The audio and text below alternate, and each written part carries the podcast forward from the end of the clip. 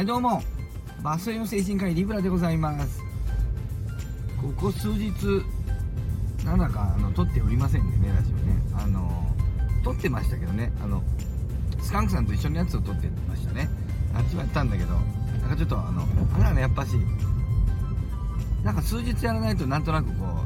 うやろうという気が失せますね、やっぱね。やっぱこれね、まあ、だからといって何も思ってない時にねやってもね、別に僕もマーケティングの話してるわけでもないし、なんか日々の出来事の話をしてるだけなんで、思ったことを話してるだけなんで、あまり何も思ってない時にやってもしょうがないかなという気持ちはありながらもねやっておりますけども、さっきね今なんで急に今急に撮り始めたんですが、なぜ急に撮り始めたかっていうと、今移動中でございます。あれなんだよな、ボイシーを聞いてましてね、鳥居さんの話を、鳥居博文さんのねお話を聞いておりましてね、まあいろいろ思うことがあったなと思って、ちょっと思ってるうちになんか喋ってみようかなと思って、まあ、いつもながら面白い放送なんでございますけれども、朝でね声が出ない、僕朝声が出なくてね、言われたことあるな、職場でみんなが挨拶してる時に、先生は朝は挨拶しないよねって言われて、挨拶しないつもりはないんだけど、朝声が出なかったり意識がぼーっとしてるんでね、昼から徐々に時間とともに徐々に喋り始めるんですけど、朝方はあんまり喋らないし、僕挨拶しないみたいに、そういうなんかちゃんとした人いるでしょ、朝はちゃんと挨拶する、そういうちゃんとした人もたまに精神科にいるわけよ。ちゃんとした人からちゃんと注意された、先生朝挨拶しないねって言われて、と思って、そうですかと思って、おはようございますって言ってるはずなんだけどなと思って、言ってないみたいね、先生挨拶しないよって言われた。まあいいや、それはいいんだけど、挨拶してますけどって思って、いや先生は朝はねおはようございますって僕が言ってもね、先生はおはようって言わない。こんな喋る僕が、いつも積極的に挨拶してる僕がしない、そんなことあると思ったんだけど、意識してみると朝はなんかそうだね、なんかされてる、なんか意識がそっちに行ってない時があるんでね、なんかやっぱちょっと頭がおかしいなと思いながらですね、そのことに自分が気づいてさえもいないというね、面白いですね皆さんね。周りでね朝ね挨拶してるのに、昼は元気なのにね朝はね挨拶してもね返事してこないやつがいたらね、まあ、わざとじゃないということでね、多めにここはねちょっとね長い目でね見ていただきたいね。知らないね、小松正夫さん亡くなりましたね、ご存じないね、なんだっけな、そう鳥居さんの話を聞いてね、ちょっと朝声出ませんがね、ちょっとやっていきたいと思いますね。鳥居さんの話を聞いて、何の話だったかな、何の話をされていたかな、新しいテクノロジーが自然の摂理に反するというものに対してどういうふうな立ち位置に立つかっていう話をされていたんだけど、面白いなと思ったのは、そのね、正しい立ち位置みたいなものがね、鳥居さんは正しいというものがあるという前提で話をされているんで、その点から僕と少し立場が違うなという気はしましたけど、でも非常に面白い視点なんですよね、あの人の話はいつも。で、すごいいい例だなと思ったのは、そのテクノロジー、彼の意見は新しいテクノロジーというのが僕らの、その自然の摂理に反すると思っても、それは、その気持ち悪いとなんかこう反すると思う感覚は非常に大事だと思うと彼はね。なのでその腹で感じた感覚、頭じゃなくて腹で感じた感覚を大事にせよと。大事にするというのは、新しいテクノロジーを否定することではないんだと。しかしながら否定するのではなく、それについて考えよと、感じたその違和感についてしっかり捉えて考えていくと、それを否定するなと、安易に否定すると、しかしその新しい技術が世の中で実装された時、自分が全くそれに、抵抗できずにただ飲み込まれることになるぞということで警告していらっしゃった。ただ、正しいなと思いますんで、その例がねすごくいい例だなと思ったんだけど、あるそれを何かの本だか何かから引用してらっしゃったんだけど、ちょっと忘れちゃったけど、その引用元の話なんですけど、その人、ある人のおばあさんというものは、最後までクーラーを使わなかった。クーラーというのはエアコンというのは自然の摂理に反する気がして気持ち悪くて使えないということで使わなかったっていうようなことを例に出していらっしゃったんだけど、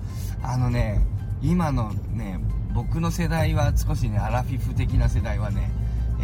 分かるんじゃないかなと思うんですけどね、今時と違ってね、僕ら子供の時ね、エアコン使うと体に健康を害するというふうに、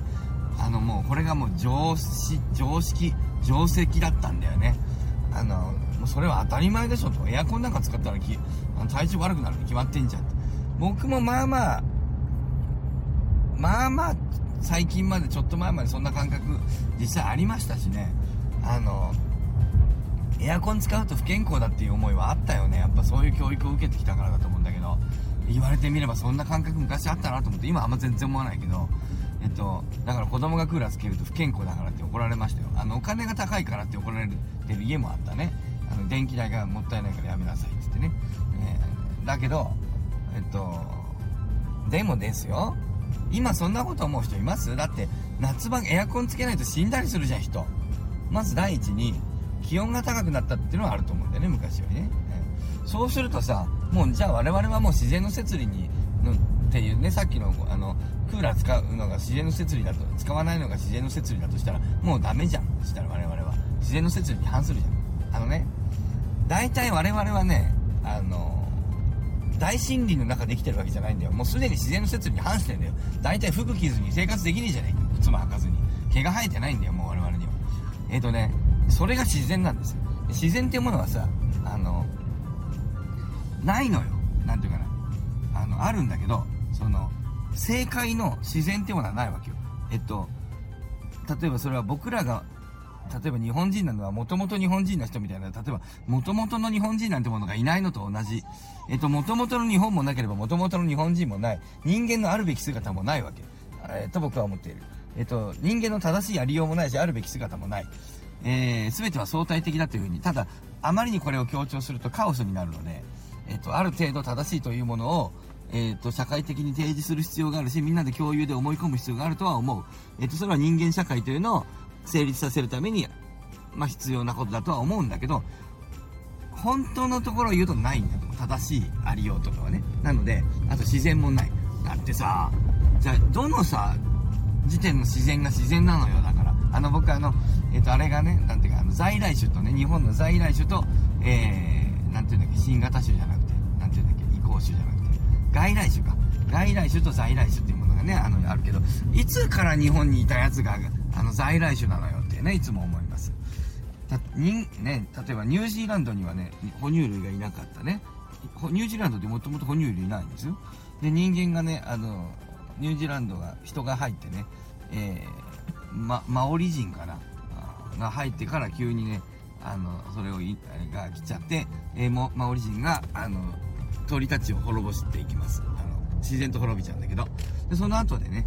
白人がマオリ人を滅ぼしにかかるというね、そういう、ことが起こってるわけですけど、マオリ族がマオリ人がまあいいやね。ニュージーランドっていうのはなので、結構マオリ人が行くまでは鳥の世界だったんで、哺乳類が届かない場所だったんで、ドウドウ鳥みたいな、とか、めっちゃくちゃでっけえやつね。ダチョウの化け物みたいなやつ。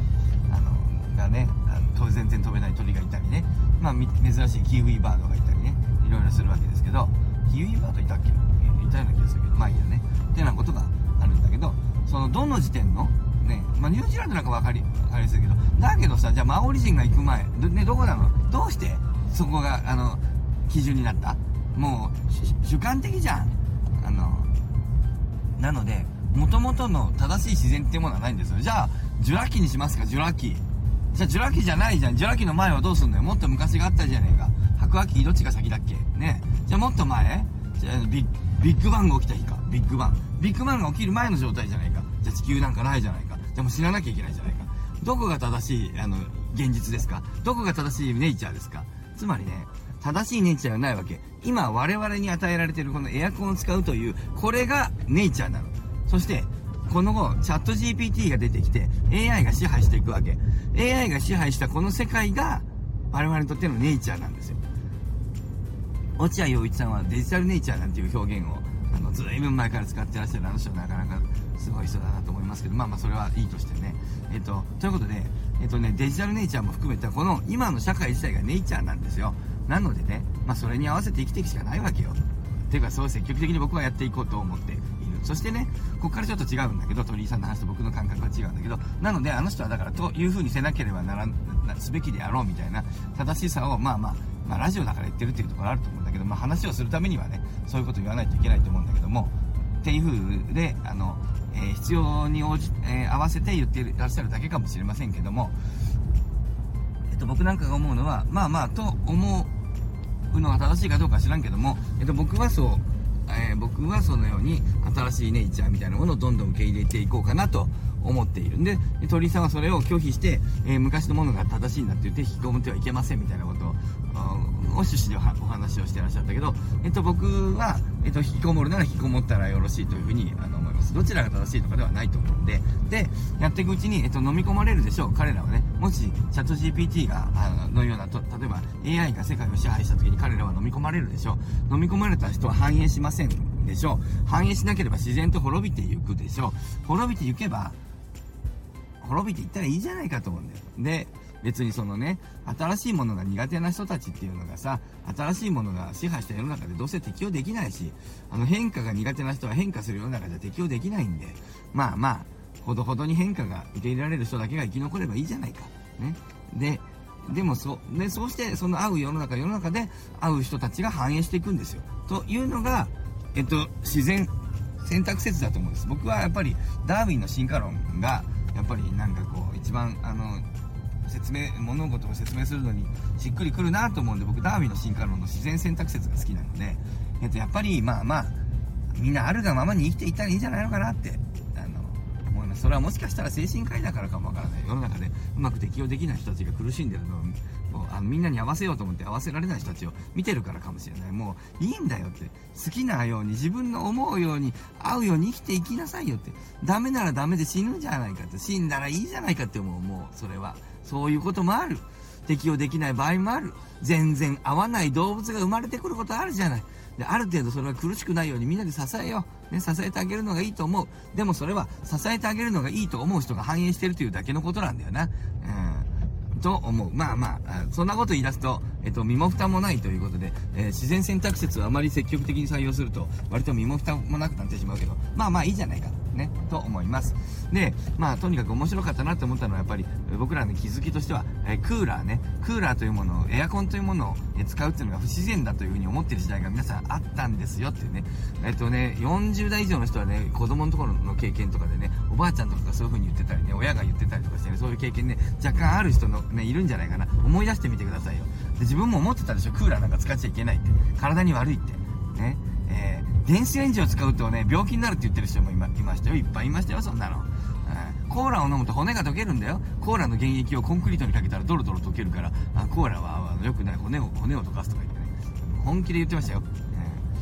実はね、テレビを見ると目が悪くなるっていうのもね、今でも言うんじゃないこれ。暗いところで本を読むと目が悪くなるって。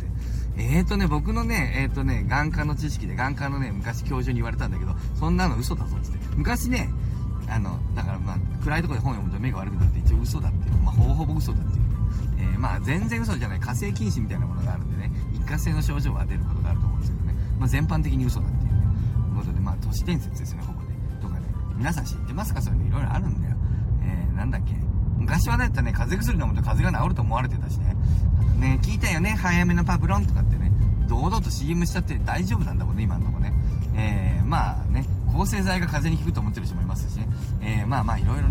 なんですよ。その時に常識が違うんで。とにかく思い出していただけると、クーラーが体に悪いと思われている時代がちょっと前まであったんだよっていうね。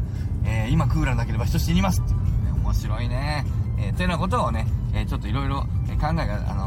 あちこち行きましたけど、思ったところで、思ったことを思った時に録音しております。それでは、さよなら。